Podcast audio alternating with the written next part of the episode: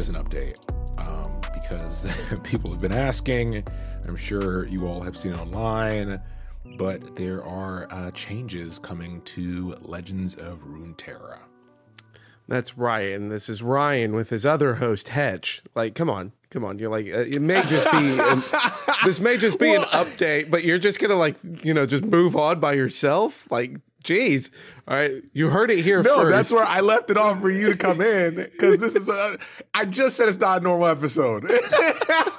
Why would I introduce? Oh, are you expecting housekeeping up top, Hedges? yes, that's where it always goes.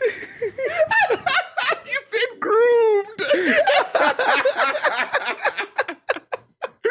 but yeah, Legends of Runeterra is changing. Um, first there was like the blog post about it, uh, and then because of the pushback, they did an actual video um, with a sort of dev update on what's to come, um, who's switching positions, et cetera, et cetera. And essentially what the game is turning into, because we don't want to make this about, it's supposed to be quick. We just want to let you know how we are proceeding with our our our uh, schedule for the you know the program you expect.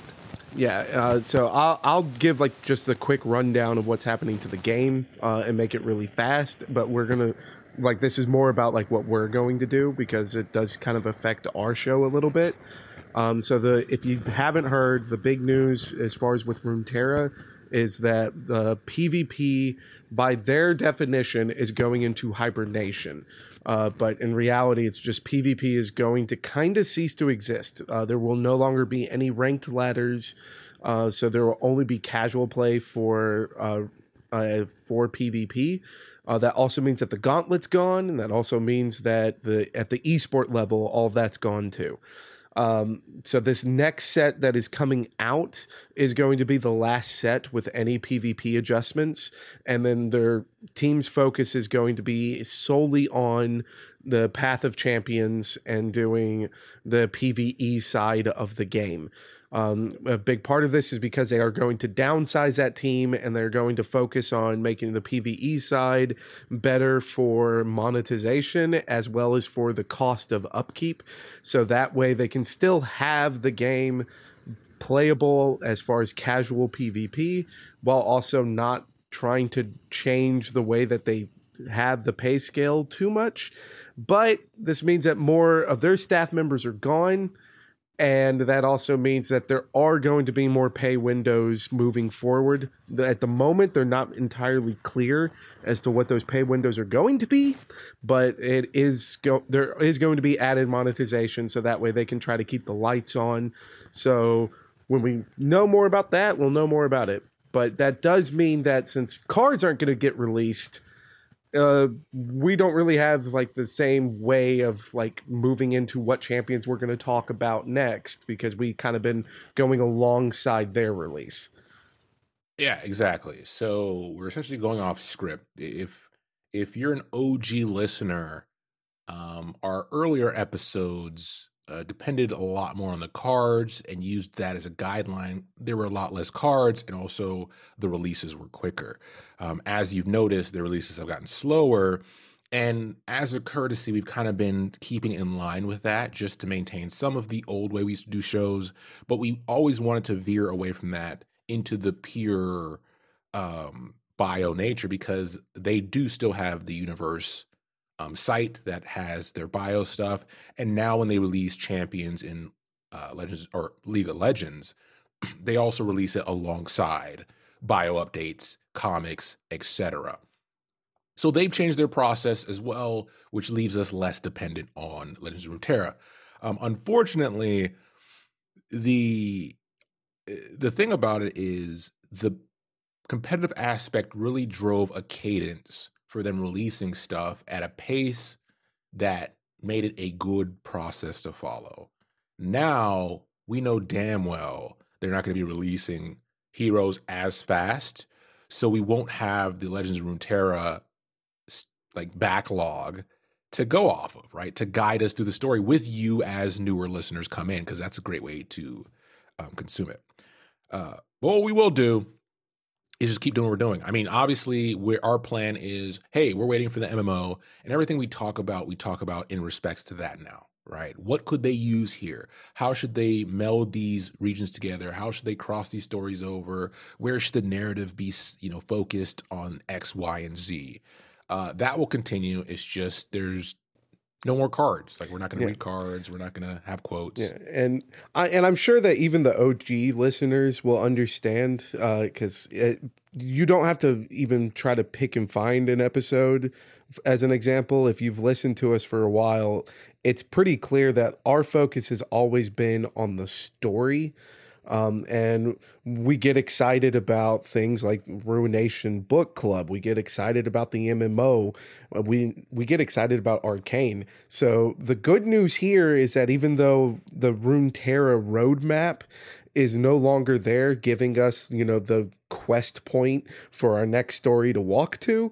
Yeah. W- there's still tons of content that we haven't not even scratched the surface of. There's still tons of content that's going to be coming out. Cough, cough. Next season of Arcane. Cough, cough. Yeah. Um. So it, we're still going to be here. We're going to be doing our thing, and we're just not going to have um, the ability to like pull up the you know the cards that don't get to see a lot of playtime and listen to me rant about how it could be good in a really bad deck. Um, which some of you guys might miss that. Some of y'all are probably thankful. Who knows? yeah. So uh, you may think also, hey, that means shorter episodes. No, no, no, no, no. That just means we have oh, more no. time to ramble about things like narrative structures and other fantasy uh, that you know that story relates to, and the ideologies we love to dig into. Um, that gives us more space to play with that, which actually is to our benefit. I, I mean, I, it would be remiss to not mention that there were a mass amount of layoffs at Riot. You all know how Hetch and I feel about that. Obviously, that's not good. Riot, you have a ton of money stop making excuses, right? You had a product at a time where you could have competed. And I, just like many on the internet, are not convinced just because you made a card game that was beneficial for players, you lost money. Bullshit. Okay, I'm, we're gonna say that. I'm gonna I'm gonna say that. Yeah. Uh, but there's no reason to try to like we don't have that information, right? They're not a publicly traded company um, in the sense that we have visibility into that. Like one of the one of the things that we've always, you know, to give credit where credit is due, a thing that we've always been very uh, vocal about as far as something that Riot always did really well when it came to Runeterra was its visibility. Um, they really let us get kind of a look behind the scenes. Yeah. And this transition that they're doing is no different because on that note of these layoffs coming in because of the the monetary problems that Runeterra is facing, they've been very vocal about the fact that they had a plan at one point to get into China and then scrapped it. So yeah. this one of the most successful gaming companies in the world actively staying out of its most accepted market as well as its most profitable market and then turning around and saying we couldn't make money, the math isn't adding up. Yeah. Like that's that's just facts, and we we get to know that because of the fact of you know they are very visible and transparent about a lot of the decisions that they made, and so. You know, I'm not a businessman. I'm not going to say that I fully understand why they didn't get into China, I, yeah. but I that would be something I'd love to have like a drink with some of the guys and be like, "What the hell happened? yeah, what the hell happened?" the classic case of a company over leveraging it and then trying to spin it as, "Hey, we were thinking about you and it just didn't work out." It's like, come on, guys, you we, we get it, but all that to say is on the horizon, and despite some of those layoffs having some writers in it that make us concerned about the MMO, uh, we'll see.